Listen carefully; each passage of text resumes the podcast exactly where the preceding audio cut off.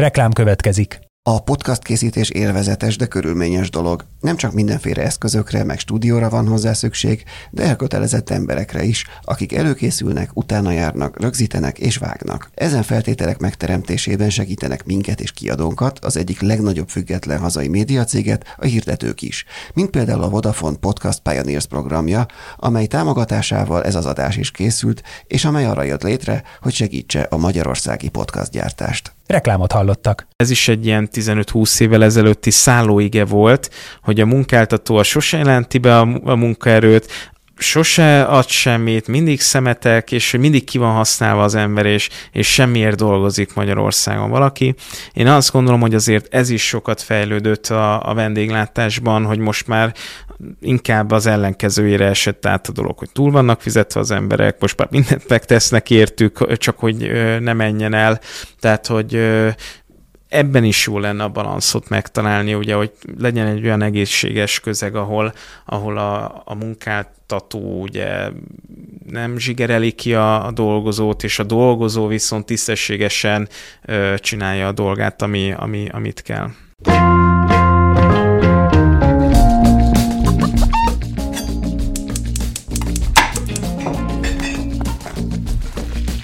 Ez a Filéző, a 24.hu podcastja a magyar gasztronómia úttörőiről. A fine diningtól a háztáig, minden a hazai gasztróról. Üdvözlöm a hallgatókat, ez itt a 24.hu filéző podcastja. Én Inkei Bence vagyok, és a mai műsorvezető társam is Jankovics Márton megint. Sziasztok! És ezúttal újra videós formátumban is ö, megnézhettek bennünket, azon kívül, hogy meghallgatjátok a podcastot, és a mai vendégünk pedig Rácienő. Üdvözlök mindenkit! Köszönjük szépen, hogy elfogadtad a meghívásunkat.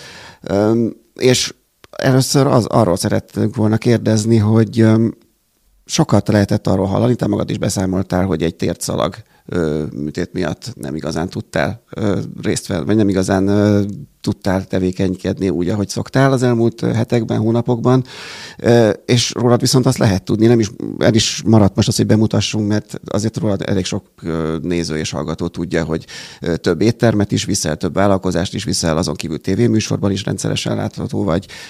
Egy ilyen embernek, aki ennyire hozzászokott az, hogy tevékeny, mivel jár egy, olyan, egy ilyen kényszerpihenő? Ez, ez végre azt mondta, hogy hú, de jó, tudok pihenni, végre egy csomó mindent megcsináltok, amit nem, vagy pedig épp, hogy az van, folyamatosan ott van az abszem a fenekedben olyan, hogy ezt így most épp kiesik két hét vagy két hónap, és csinálná tovább. Hát igazából ugye az ezt megelőző ö, szenvedés az, ami inkább a, a megemlítendő, mert hogy ö, ugye ezt a típusú tevékenységet reggel ö, fölkelek 6 órakor és este évfélkor megyek haza, lábon lenni, az, az egy elképesztően megterhelő dolog a, a testnek is, és, és ugye én egy ilyen tértszalag szakadást szenvedtem el egy sportolási alkalom attán, és az történt igazából, hogy, hogy minden este ugye nagyon bevizesedett, nem tudtam már sportolni sem, és meg kellett csinálni ezt a műtétet. Alapvetően ugye akár hogyha a média tevékenységeket nézzük, vagy a, az éttermi világot, akkor azért a, az, az könnyen elmondható, hogy januárban azért semmi nem történik, valljuk be Magyarországon, ami, ami izgalmas lenne. Ezért úgy voltam vele, hogy akkor ezen gyorsan át is esek. Ugye azt tippelték, és azt mondják általánosan, hogy, hogy nagyjából hat hónap egy ilyen tércalag felépülés, felépülési idő, mm, és hogy egy picit rémisztő is volt, mert úgy voltam vele, hogy hát én hat hónapig nem tudok kiesni a, a kerékvágásból, muszáj, hogy haladjanak a dolgok. Ugye három hét kényszerpihenőn voltam, több időt kellett volna azért pihentetnem pihenni vele, mai napig ugye az a megyek és bedúran a, a lábam estére, de ez egy ilyen dolog, ugye minden fejben dől el, és, és nagyon erőteljesen azon vagyok, hogy felépüljön, és ezért van az, hogy meg megötödöltem azt a felépülési időt, ami normál esetben szokott lenni. És te amúgy általában most függetlenül ettől a kényszerleállástól pihenni tudsz, jól tudsz pihenni? Tehát amikor így az van, hogy van rá időd, akkor ki tudsz kapcsolni, hogy ne kattogj továbbra is az intézendő dolgokon?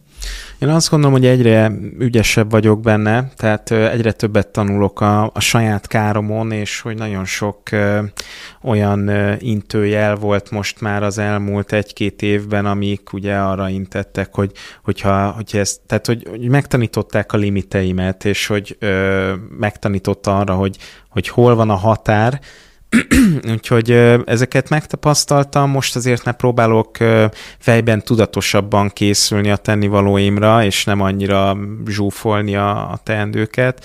Ugye első helyen mindig az éttermek állnak, mert hogy az alapján vagyok inkább úgy, úgymond elismert, és hogy oké, okay, hogy a média vagy a televíziózás az van egy ideig, de az egyszer megszűnik, és akkor utána az ember mit csinál? Tehát a, a valljuk be, hogy a televíziózás is azért történt, mert hogy előbb voltam kvázi sikeres séf, mint, mint média személyiség.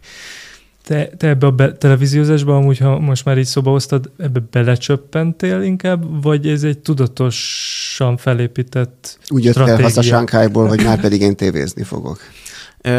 Nem, tehát hogy én abszolút idegenkedtem ettől a dologtól. Bennem volt ez a tipikus szakmai, hogy is mondom, pökkendiség, az a, az a nem is tudom, arrogancia egy picit, hogy, hogy na hát én nem vagyok egy tévés bohóc, én, én séf vagyok, és, és a, aki a tévében van, az egy igazi bohóc, és hogy ezek, ezek még nem talpaltak egy, egy nap 16 órát, nem tudják, hogy milyen Michelin csillagos étterembe dolgozni, úgyhogy ezek a szememben nem is séfek. És aztán a végén ugye pont, pont, hogy az a legnehezebb, és én abba találtam egy pici rést, hogy hogyan lehet azt megcsinálni, hogy ugye mégis a tévébe vagy, de mégis séf maradsz, és mégis ö, ö, sikeres éttermed van, és nem egy, egy, egy, egy, egy nem is tudom, egy, egy kifőzzét üzemeltetek, tehát hogy, hogy ez egy ilyen hatalmas ö, challenge volt a, a, az életemben ami, ami szerintem a végén úgymond bejött, de nem így jöttem haza Magyarországra, hogy én TV ember akarok lenni, vagy, vagy média személyiség, hanem ez úgy alakult hozzám.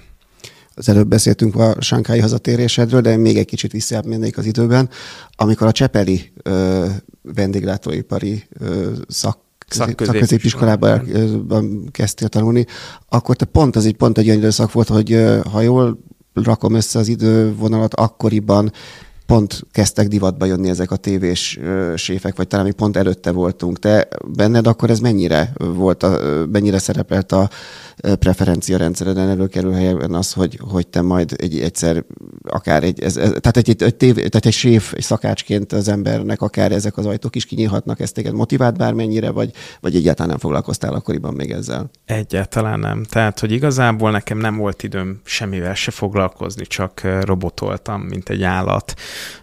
Úgyhogy igazából én azt gondolom, hogy, hogy akkoriban még engem ez nem is foglalkoztatott, nyilván már eljutott hozzám is ennek az egésznek a tudata, de, de az az igazság, hogy ilyen szempontból Magyarország egy hatalmas időutazást végzett, mert körülbelül 30 évvel voltunk lemaradva mert ugye az, azt nézzük, oké, okay, régen ugye volt már egy-két TV séf, de attól függetlenül azok inkább a, a magyaros ételeket vitték, és az otthoni típusú főzéseket.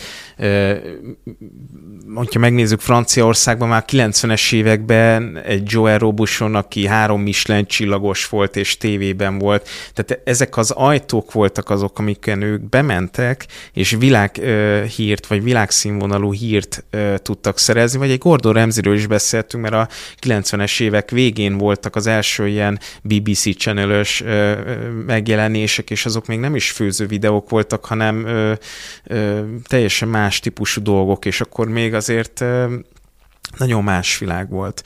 Én azt gondolom, hogy a, hogy a mai, mai gasztró kultúra és világ és közösség, ami most történik, az, az, az, az egy ilyen teljesen hatalmas virágzás, és előtte ez nem volt jelen Magyarországon sem. Igen, vagy ebben a felsorolásban akár Wolfgang Puck is említhető lett volna, aki ugye... Amerikában. Amerikában, igen, és egyébként az érdekes volt, mikor ő megnyitotta ugye itt a budapesti éttermét, és nem nagyon hallott róla Magyarországon előtte senki, miközben azóta meg én is észreveszem, hogy amerikai hollywoodi filmekben emlegetik őt meg mindent, tehát hogy ez egy ilyen más, e, e, ezen a téren egész máshol jártak nyilván már akkor, amikor nálunk ez újdonság számba ment, hogy akkor hirtelen a séfek sztárok lesznek a tévében. Igen, hogy ez egy új vonal. Én azt gondolom, hogy könnyű ugye újjal mutogatni, hogy valaki a tévében. Tehát én ugyanilyen voltam alapvetően, ugyanúgy ö, picit lenéztem ezt az egészet.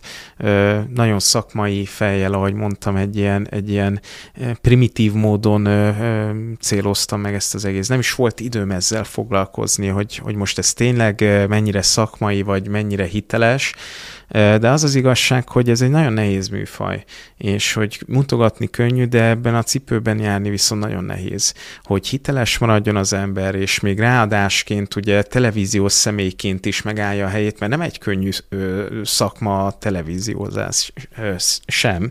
Tehát, hogy egy nagyon kőkemény dolog, megterhelő is, és, és hogy nem mindenkinek való, és nem mindenki tud érvényesülni sem, mert ha belegondolunk, mennyi olyan műsort láttunk, ami utána nem lett újra megrendelve, mennyi olyan TV szereplőt láttunk már, akik egy szériába benne voltak, de utána már nem hallottunk róla, tehát igazából bent maradni ebben a dologban úgy, hogy te csak önmagadat adod, és ez nem egy felépített hype, na az a legnehezebb szerintem. És te önmaga, önmagában ráéreztél ennek a média szereplésnek, meg tévézésnek az ízére, és önmagáért is szívesen csinálod, vagy ez tulajdonképpen egy olyan brandépítés része, amivel, ami az éttermeid számára olyan módon hasznot hajt, hogy nyilván ismerik a nevedet, tehát többen fognak eljönni és enni az éttermeidben.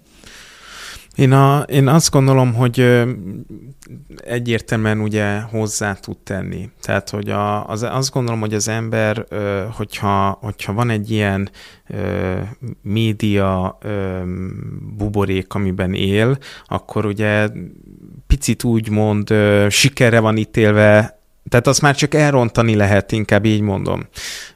Ahhoz nagyon nagy hülyének kell lenni, hogy, hogy az ember ne tudjon sikert csinálni, de valljuk be, hogy azért inkább azt látja az ember, mert akkor mindenki ugye nyitna, nem tudom, az egyik szépségszalont, a másik új uh, brendeket, de hogy azért ez nem így történik a, a nagyvilágban, de hogyha valaki ezt tudja, hogy hogyan kell használni a, a, a valódi életben ugye akár egy brand építésre, vagy egy, egy, egy én brand építésére, akkor, akkor ugye az egy nagyon jó dolog tud lenni.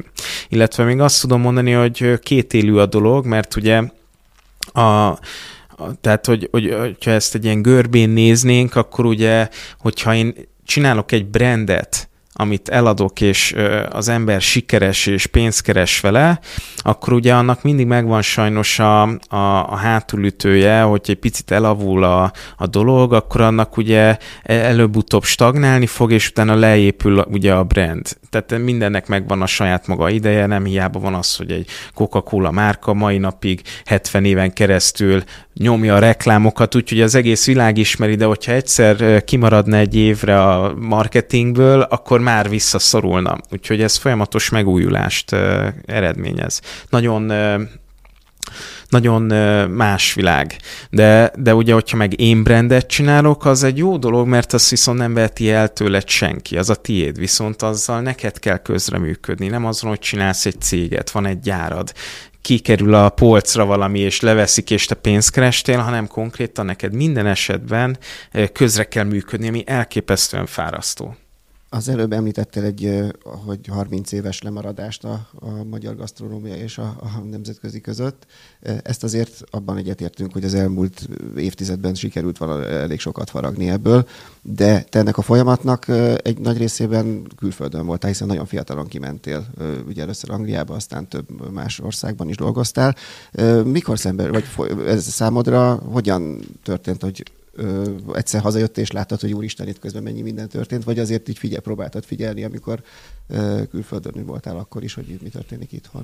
Én, én megmondom őszintén, hogy valamennyire ugye figyeltem, de, de, de nem követtem a, az, hogy mi történik bárhol máshol a világon, és ez nem azért van, mert nem érdekelt volna, hanem egyszerűen annyira le voltam kötve a, a, a munkával, és hogy ugye tényleg évről évre más országok, tehát az sem úgy történik, hogy ugye az ember az egyik országban él felépített végre valamit, és akkor utána, hát holnap akkor ugorjunk át egy másik országba, tehát ott összezár, összepakolni, összezárni, lezárni a dolgokat, megnyitni egy új dolgot egy másik idegen országba, úgyhogy senkit nem ismersz. Tehát egyáltalán az, hogy kivegyél egy lakást, ugye? Tehát ez nem így megy, hogy, hogy van pénzed és kiveszed a lakást. Tehát nagyon sok országban ugye olyan kreditcsekek mennek, lecsekkolják a hátteredet, munkavállalói igazolással adnak csak, vagy vízummal ki ingatlan, tehát ez ország válogatja, mennyire szigorú és, és elképesztően nagy akadályok vannak, úgyhogy, úgyhogy nekem nem volt sohasem időm azzal foglalkozni, hogy éppen a, a külvilágban ki mit csinál, hanem én, én abban a nagyon zárt kis rendszerben éltem az életemet, ami, ami, amit ugye én magam köré építettem föl. Mm, ez egy ilyen dolog. De aztán hazajöttél méghozzá először csak egy-két hétre, az, akkor azért már mégis úgy jöttél haza, hogy akkor azért gondolom, hogy fölmérted, hogy, hogy láttad, hogy az vannak ilyen lehetőségek itthon, amikbe érdemes belevágni. Vagy pedig az a konkrét ajánlat volt annyira jó? Az Ilbácsó disztilléről beszél. Vagy egyszerűen honvágyad volt?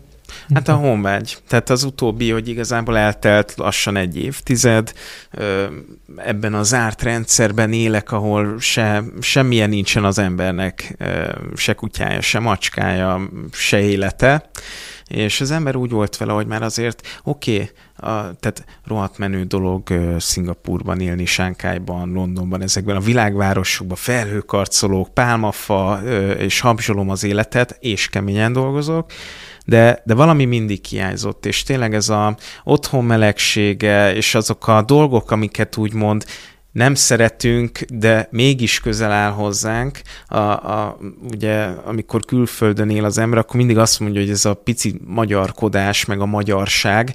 Ugye van, van egy fájdalmas része is, amit úgy egy picit az ember néha-néha letagadna, de valójában az is hiányzik. Tehát úgy felnagyítódik a, a dolog, amikor az ember külföldön él, hogy, hogy, hogy, hogy minden hiányzik. Még az is hiányzik, amikor a villamosra száll és káromkodnak mellette, tehát valahogy az, az attól eredeti. És nagyon hiányzott, úgyhogy hazaköltöztem, ott ugye volt egy ilyen hatalmas kapufa, a világ egyik legjobb országát, az egyik világ egyik legjobb éttermét hagytam magam mögött Szingapurban, és, és azért, mert a, a, a honvágy végül hazahúzott nagyon hosszú idő után.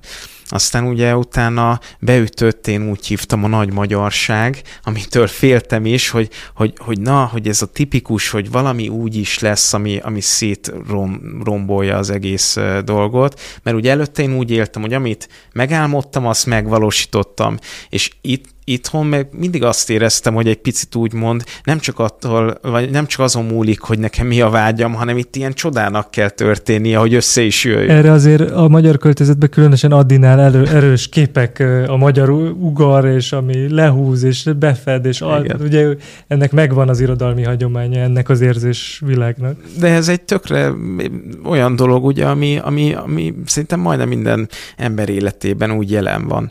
És Magyarországon az első dolog, amit el tudtam úgymond, én úgy érzem, sajátítani, és le tudtam gyűrni, és magam mögé tenni, hogy, hogy itt is el tudtam azt érni, hogy amit megálmodok végül, azt meg is tudom valósítani. És ezért van az, hogy most ugye jönnek úgymond ezek a, a, a visszajelzések, ugye ezek a sikerfaktorok, az éttermek, hogy, hogy úgy minden úgy történik, ahogy én irányítom, és, és uh, ilyen szempontból Magyarország egy nehezített uh, terep volt régen, és ma, ma azt érzem, hogy azért sokkal élhetőbb uh, dolgokat nyújt Magyarország, mint, az, mint 10-15 évvel ezelőtt, tehát sokat fejlődött.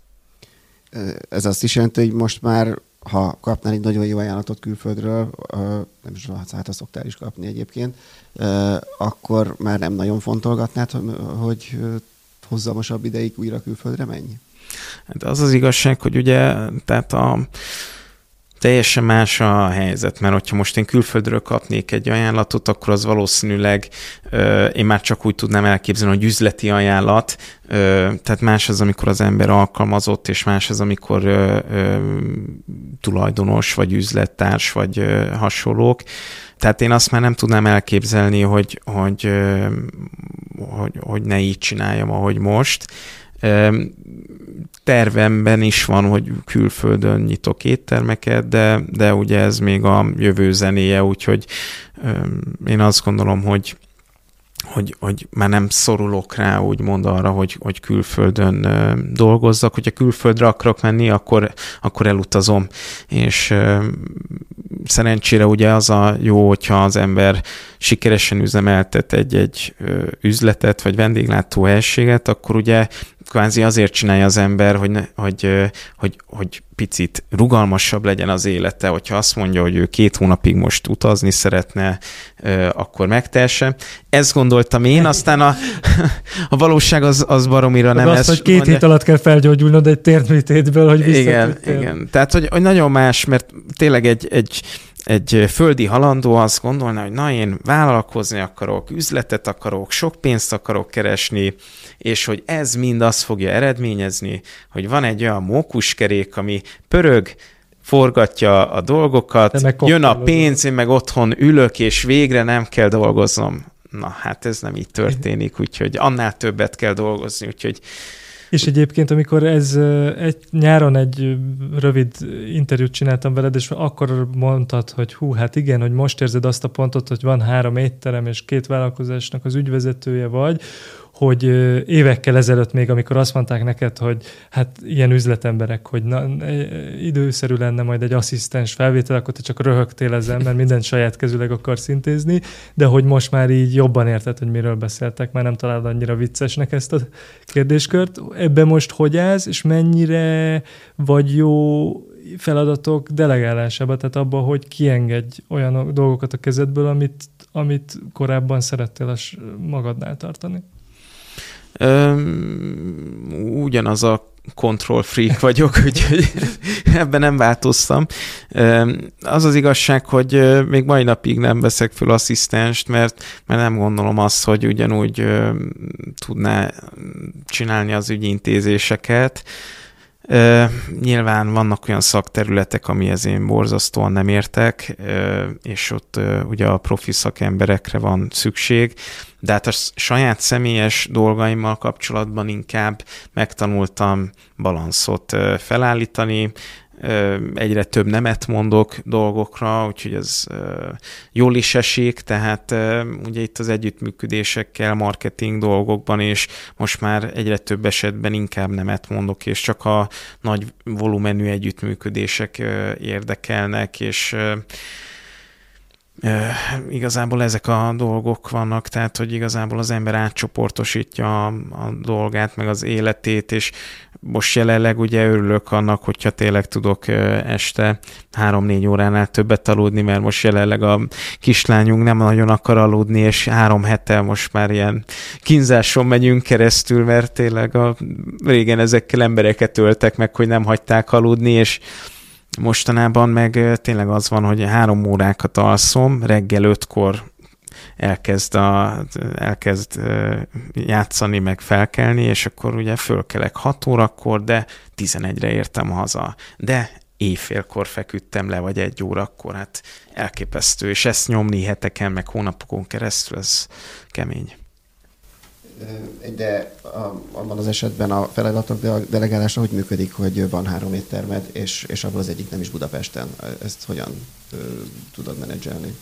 Hát úgy, úgy tudom menedzselni, hogy például ez a szigligeti dolog, ami, ami van, volt, ez, ez most úgy néz ki, hogy tehát tavaly nem zártunk valami jó évet vele sajnos, valahogy így a balatoni ö, turizmus az egy picit ott... Ö, balatoni turizmus nem zárt. Igen, hát ugye azt az hozzá kell tenni, hogy hatalmas recesszió van, ö, ugye bedőlnek sorba a dolgok, tehát ezt azért láthatjuk, hogy ö, szektorról szektorra halad ez a recesszió, és, és folyamatosan pusztít. Úgyhogy abban nem vagyok biztos, hogy most idén is lesz szigliget vagy sem. Úgyhogy most jelenleg a két étterem az bőven elég. A delegálás pedig ugye úgy működik, hogy megvannak a jobb kezeim, akikben viszont nagyon bízok. Tehát, hogyha végül is azt lehet mondani, hogy asszisztens, akkor vannak asszisztenseim, de, de inkább én jobb kezeknek szerettem őket hívni, mert azért ők már olyan szinten egy, egy bizonyos bizalmi körnek a, a részei, ami, amik már sokkal többek egy asszisztensi munkánál. Itt ugye a sushi gondolok, az üzletvezető vezetőimre, úgyhogy ők, ők tartják ugye kordában a, a dolgokat, egyedül nem tudnám. Ahogy meséltél a külföldi élményeidről, meg tapasztalataidról egy régebbi interjúban, ott kirajzolódott, hogy például ugye voltál Dániában a világ első Noma étteremben is, meg aztán, ami már említett Robuson éttermében Szingapurba, és hogy, hogy mennyire más, hogy működik mondjuk ennek a kettőnek a szellemisége, és hogy, hogy, hogy ez a szingapúri étterem például, hát ez nem csak, hogy katonás, ez még egy finom szónak hangzik, hogy katonás, hanem, hogy ilyen sírva rohannak ki az ott dolgozók sokszor annyira kemény, miközben hát elképesztően magas szintű professzionalizmust hoz. Te amúgy ennek mennyire hogy mondjam, vagy melyik irányzatnak vagy a híva, vagy mennyire tartod megengedhetőnek azt, hogy a minőség érdekében akár ilyen emberi sérülések is, sérüléseket is okoznak embereknek a hát. konyhán, vagy máshol? Ez egy jó kérdés, mert ez egy nagyon-nagyon, tehát olyan dolog, ami kettősséget okoz az emberben. Ugye az egyik oldal az, az nagyon szakmai, a másik pedig nagyon érzelmi és emberi. Ugye, amit említettél, ez a szingapúri hely, ahol dolgoztam, itt tényleg hatalmas abuse is ment folyamatosan, és valamilyen szinten ez pont ugyanannyira ö, hiteles, vagy pont ugyanannyira ö, érthető, mint hogy régen a gyerekeket simán pofán verték, és, és valljuk be, egyikünknek se lett belőle baja, sőt, jó esetben ugye még embert is faragtak belőlünk, és hogy a mai világ meg mennyire úgymond idézőjelesen elkorcsosult ilyen szempontból.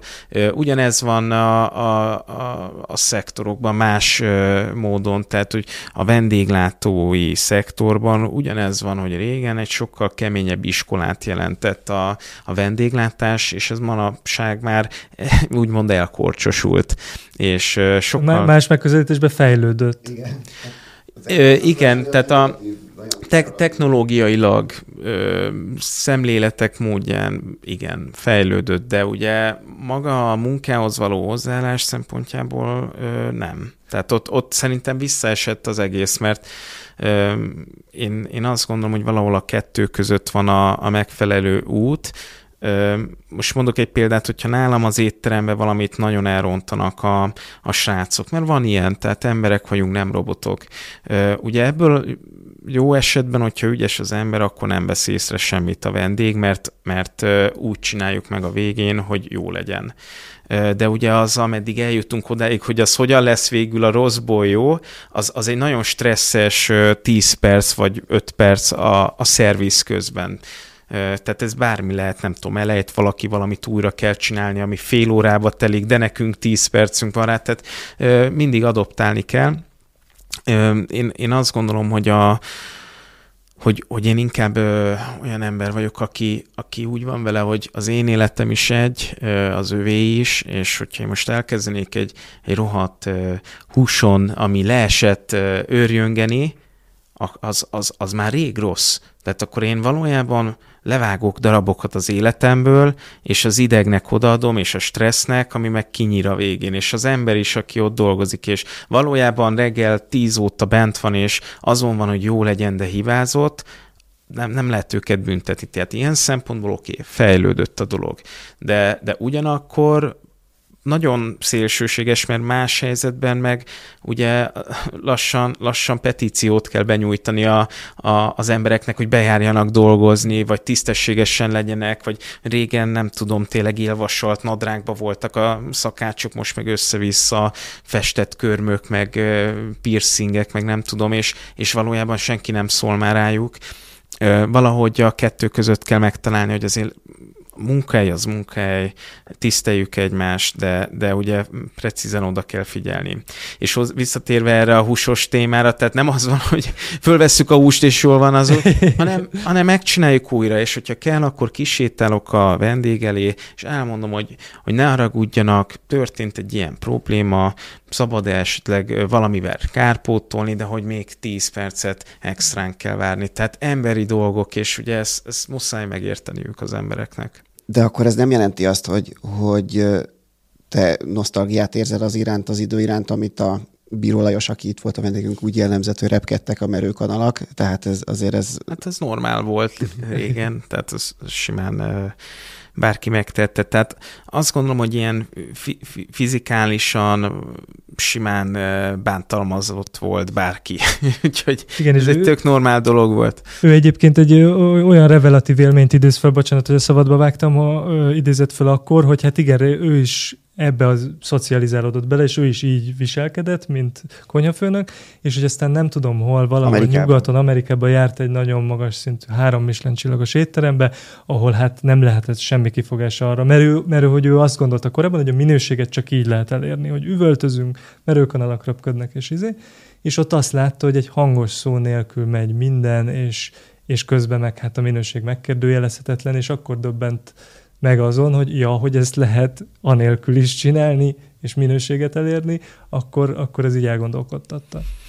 Igen, de hát én ezt inkább ezt a Nyugat-Európának tudom betudni, tehát hogy ez a francia old school iskola, de még Nagy-Britanniát is ide teszem simán.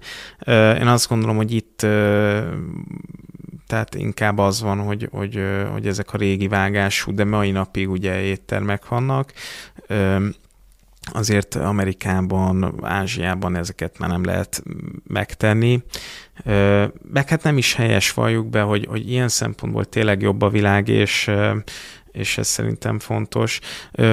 Abban sokat fejlődtek szerintem itthon Magyarországon is a, a munkáltadók, tehát a munkáltatók, hogy, hogy hogy sokkal jobban vigyáznak most már az embereikre. Tehát sokkal több olyan dolgot tesznek, ugye, hogy óvják őket, és hogy megbecsüljék őket, és valójában ugye régen ez is egy ilyen 15-20 évvel ezelőtti szállóige volt, hogy a munkáltató a sose jelenti be a munkaerőt, sose ad semmit, mindig szemetek, és mindig ki van használva az ember, és, és semmiért dolgozik Magyarországon valaki.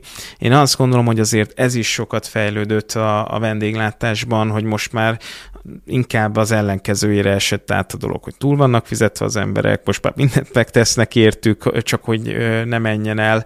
Tehát, hogy ebben is jó lenne a balanszot megtalálni, ugye, hogy legyen egy olyan egészséges közeg, ahol, ahol a, a munkáltató ugye nem zsigereli ki a, a dolgozót, és a dolgozó viszont tisztességesen ö, csinálja a dolgát, ami, ami, amit kell. Beszéltünk az előbb a Nomáról.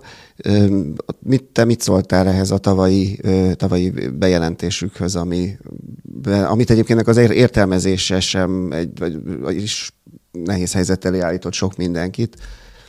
Mi szerint ugye, hogy gyakorlatilag befog, nem fogják, még ebben az évben igen, ugye? Hogy az, az igen, 2024-től, hogy, hogy 2024 ebben a formában bezár, és valami laboratóriumként uh-huh. működik igen. tovább, vagy ilyen étel laboratóriumként, vagy nem tudom. Hát én, én azt gondolom, hogy tehát ez ügyben már, már egy, egy, egy-két mondatot már megfogalmaztam, de igazából én azt gondolom, hogy, hogy, hogy egy tökről hely, hogy a világon nem tudom, emberek erről beszélnek. Tehát, hogy most ez egy étterem, valljuk be, hozott egy döntést, hosszú éveken keresztül a topon volt és van is, az ő döntésük. Tehát én azt gondolom, hogy, hogy ha meg is fejtjük, hogy miért, akkor is kit érdekel. Tehát a nap végén nem fog változni semmi a világon, Esetleg olyan szempontból igen, ezért mégiscsak egy trend mutató étteremről beszélünk, és pont, hogy volt egy ilyen jellegű, ez is elhangzott, hogy már nem tartják fenntarthatónak ezt a fajta fine dining konstrukciót, amiben ők működtek. Tehát azért ez egy iránymutató is lehet esetleg. Hát igen, most egy ideig irányt mutató, de attól függetlenül utána jön a következő szereplő a piacon, és akkor annak is megvan a szavatosság ideje. Tehát amikor az ember nem tud úgymond megújulni, akkor esik egyet vissza, és akkor ezek ilyen tök, ezek ilyen abszolút normális dolgok, meg az is egy tökre értető dolog, hogy amikor már 20 éve a legjobb vagy a világon, akkor most 21. évben is a legjobbnak lenni, elképesztően fárasztó dolog, és, és én, én nem gondolom, hogy ez egy hiba, nem gondolom, hogy ez egy, ez egy olyan szenzáció, amin az emberek mindenki föl hogy kapja a fejét, hogy úristen, hallottad, meg beszéljünk róla, mert szerintem ez tökre normális dolog, hogy egyszerűen vannak koncepciók, vannak dolgok, amik elfáradnak. Szerintem ők nagyon kreatívak, és elő fognak úgy is jönni új dolgokkal, úgyhogy tehát én, én azt gondolom, hogy, hogy biztos, hogy nem azon, hogy soha többé nem lesz a, a, annak a társaságnak új étterme, vagy új ö, dolog, amivel előállnak. Igazából ők nagyon ügyesek ezekkel a, a tesztelésekkel és a tesztkonyhai dolgokkal, illetve ezekkel a fermentációs dolgokkal, de de, de, de én azt gondolom, hogy, hogy nem nagyon illik, nem is kell fejtegetni ezek az ő, ő üzleti döntéseik, ugye, hogy, hogy mit tesznek és hogyan lett egyszerűen bezárt. Van még nagyon sok másik top étterem a világon, és azok is egy nap sajnos be fognak zárni, vagy örömre bezárnak. Tehát az is lehet, hogy a Nóma nem, nem sajnálatos módon zár be, hanem egyszerűen azt mondták, hogy, hogy hát mi letettünk már mindent az asztalra, profi boxolók, vagy a Ronaldo is egy nap vissza fog vonulni. Tehát ez az életrendje. Igen. És te egyébként, hogy, hogy te az egyik legkorábbi állomáshelyed volt neked a, annak idején, amikor ott dolgoztál. De mennyi, te hogy emlékszel vissza arra az időre? Főleg, hogy te akkor mi nagyon kezdő voltál.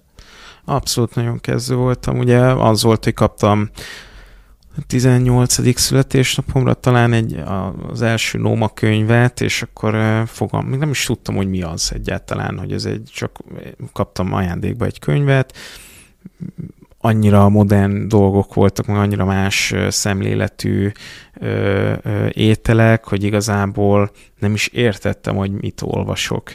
Ö, olyan alapanyagok, olyan dolgok. Ugye átlapoztam, megnéztem a képeket, és utána eltelt pár év, és egyre többet lehetett hallani erről az étteremről, és utána én úgy voltam vele, hogy nagyon fontos lenne, hogy egy ilyen nagyon magas szintű étteremben kamatoztassam a tudásomat, úgyhogy úgy voltam vele, hogy megkerestem az interneten, és akkor írtam nekik egy e-mailt, belecsatoltam az önéletrajzomat, hogy én szeretnék ott dolgozni, és akkor visszaírtak, hogy, hogy, hogy menjek. Ez meglepett? Nagyon meglepett.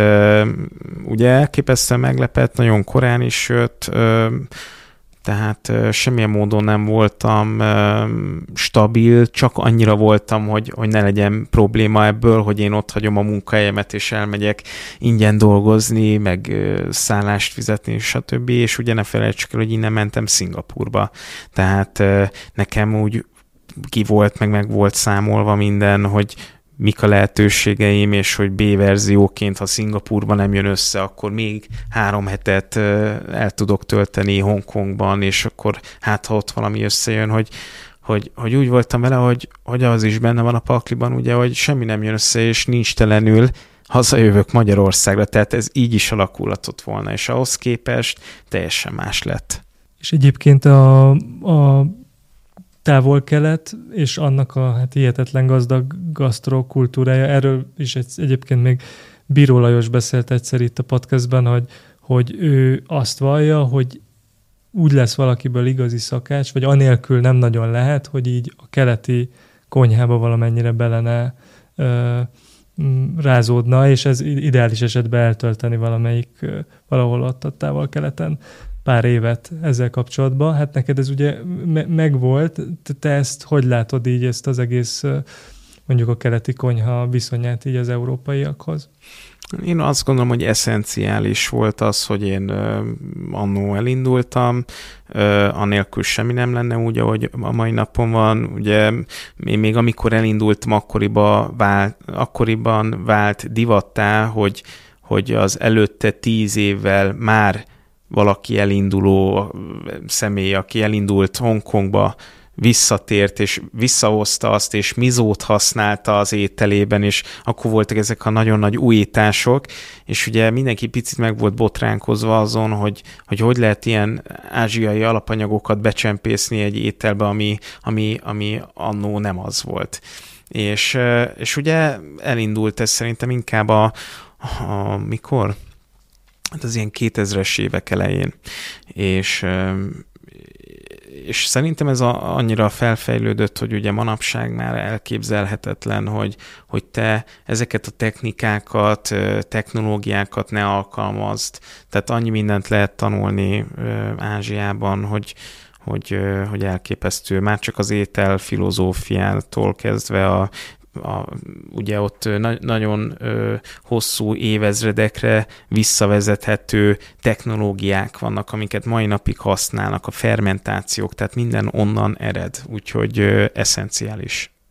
És ha már pillanatra eltekintünk a, a magától, a gasztronómiától, milyen élmény volt neked Szingapúr és aztán Shanghai, hiszen két radikálisan más közegbe kerültél itthonról.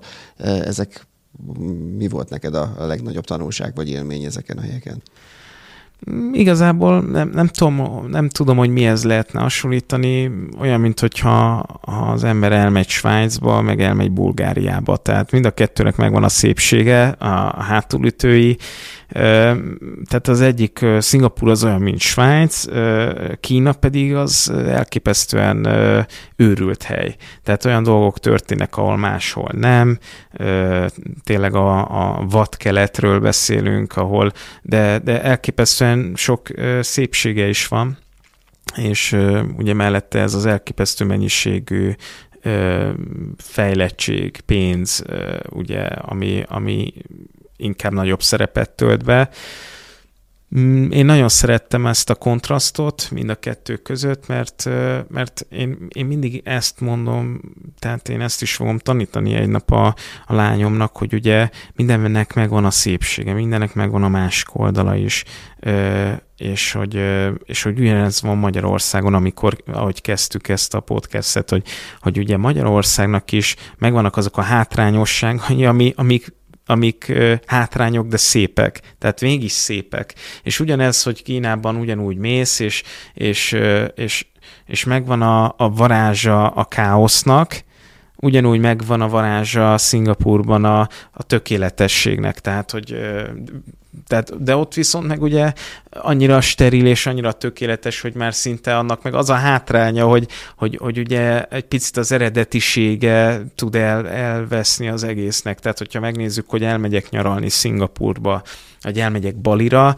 akkor, akkor Bali az, az, az ugye ott vagy az őserdőben, a majmok között érintetlen természeti övezet, és ott van Szingapur, ami ugyanilyen lenne, csak tele van felhőkarcolóval, és, és modern, és gyönyörű. Tehát mindegyik más tudja. És hogyha visszatérünk még ahhoz, amit valamikor a podcast elejé fele mondtál, hogy most úgy látod, hogy így globális szinten a gasztronómiának egy ilyen virágzó időszakát éljük, hogy ez azért mondjuk, ha egy vagy két éve ezelőtt hangzott volna el, ugye itt volt ez az egész Covid, akkor utána jött, hát legalábbis itt Magyarországon, meg Európában is ez az egész uh, rezsiár történet, amiatt is bezártak helyek, tehát hogy sokkal inkább egy ilyen apokaliptikus hangulat alakult ki, nem párhuzamosan vagy szemben ezzel a ezzel a virágzással, meg a lehetőségekkel, de te akkor hosszú távon ilyen trendszerűen inkább ezt a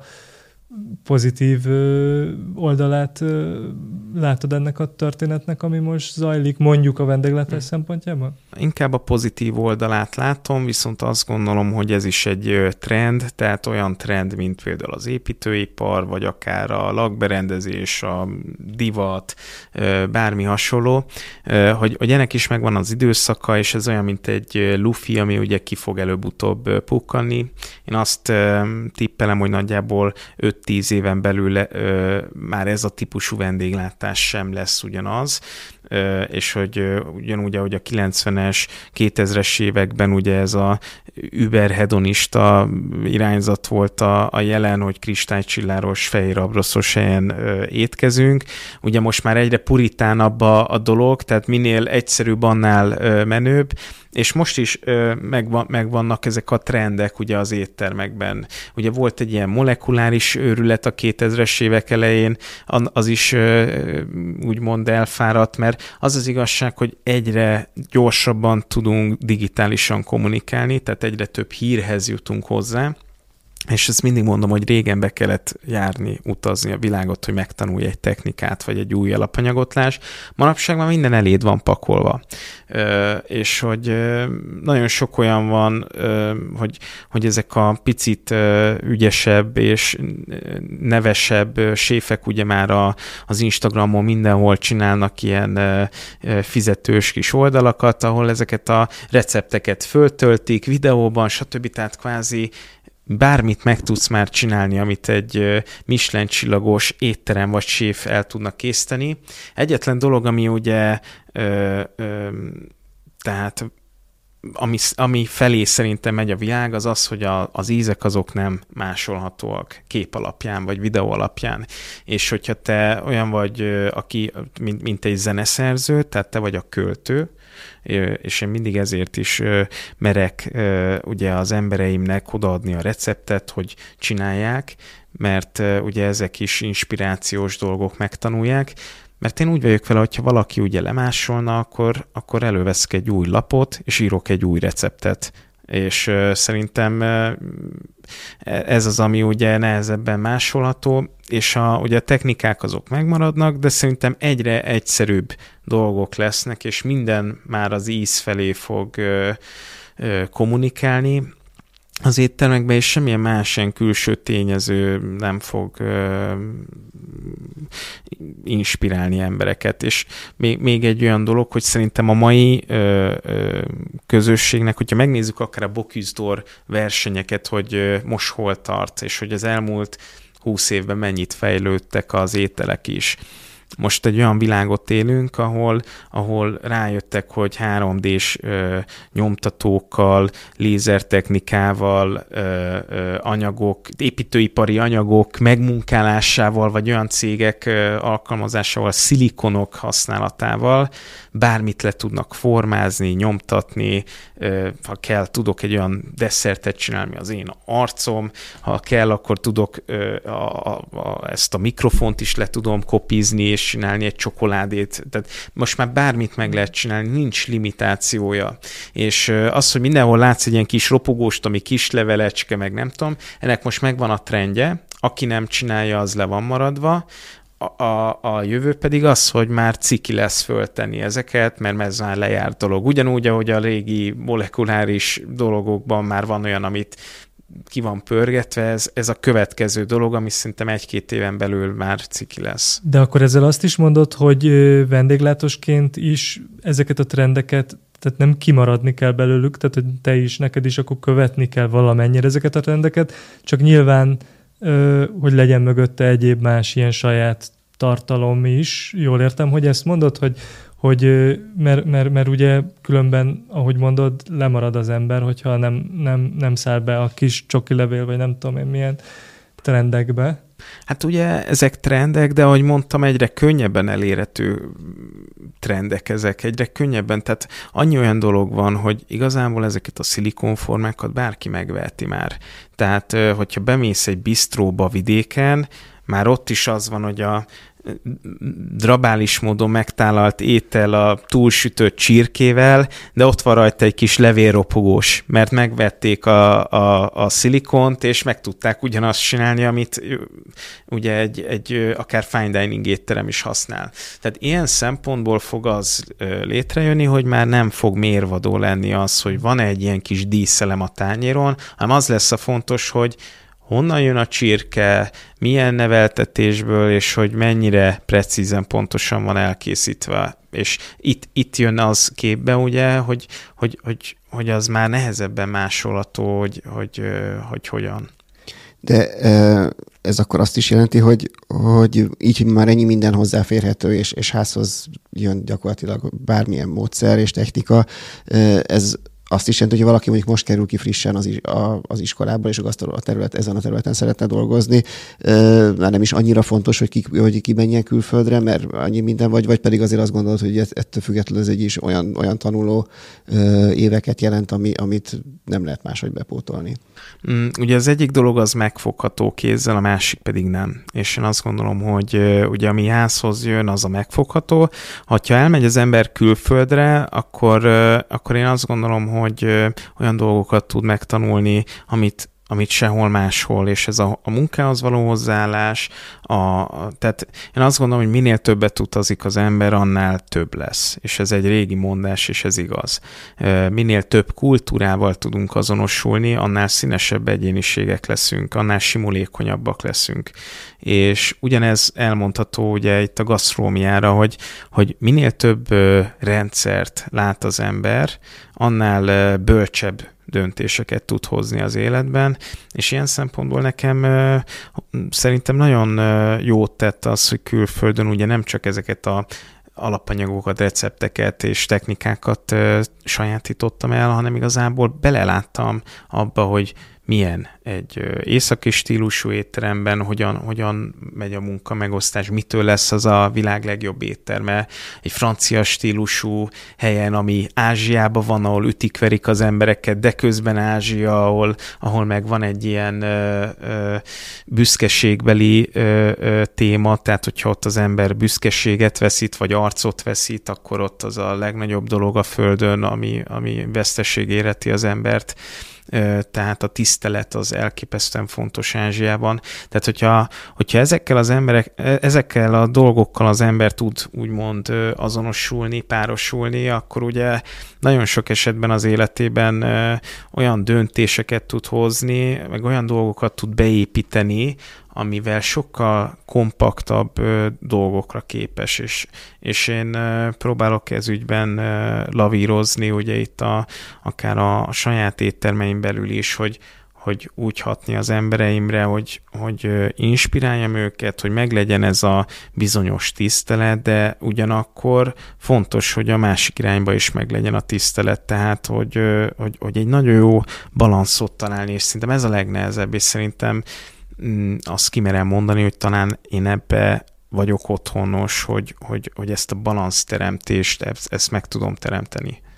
És még, még egy dolog eszembe jutott azzal kapcsolatban, amit az előbb a trendekről mondtál, meg arról, hogy szerinted ez, ez is, ez az irány is, amiben most van a ö, vendéglátás, az így majd ki fog durranni, mint egy ilyen lufi, és hogy, hogy az ízekre fog koncentrálódni, tehát hogy minél inkább így az egyszerűségre törekedve, hogy ugyanakkor viszont maga, magát a rumort is, az éttermedet úgy, ö, ö, hát most nem azt mondom, hogy marketingelet, de úgy ugye arról szól, arra épül a koncepció, hogy ez több, mint pusztán az ízek vagy a tálak, amit elé teszünk, hanem ez egy élmény, egy intim, szinte családias vagy baráti ö, STV vagy, vagy, vagy vacsora élményé alakul a dolog. Tehát ez hogy jön össze ez a kettő egymással, hogy, hogy ugyanakkor viszont nagyon fontos mindaz, ami a, az ízeken kívül van, de közben mintha azt is mondanád, hogy, hogy az ízekre fog redukálódni nagyon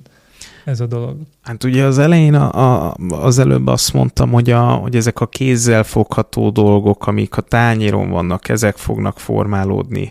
Ugye a koncepció az önmagában szerencsére nem változott az elmúlt 30 évben, csak a körülményei.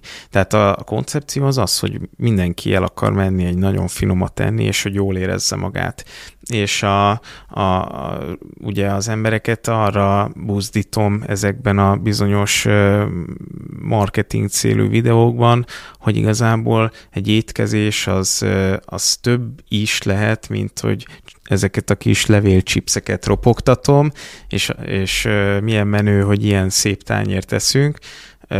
Tehát tehát itt az érzés az megint egy megfoghatatlan dolog, és minden hely más tud ö, nyújtani, tehát minden étterem, és szerintem amiben a, a rumor egy picit talán többet tud nyújtani, az az, hogy, hogy egy olyan olyan ö, körülményeket tudunk biztosítani a vendégeknek, amit talán még nem nagyon tapasztalhattak itthon Magyarországon, és hogy ez ennek köszönhetően ugye nagyon új típusú ö, élményekkel gazdagodhatnak. Bence, van még kérdésed? Nekem már nincsen. Jó, szerintem elég sok mindent körbejártunk, úgyhogy akkor nagyon köszönjük Rácz Jenőnek, hogy vendégünk volt, nektek pedig köszönjük, hogy hallgattatok, és ezúttal akár néztetek is minket.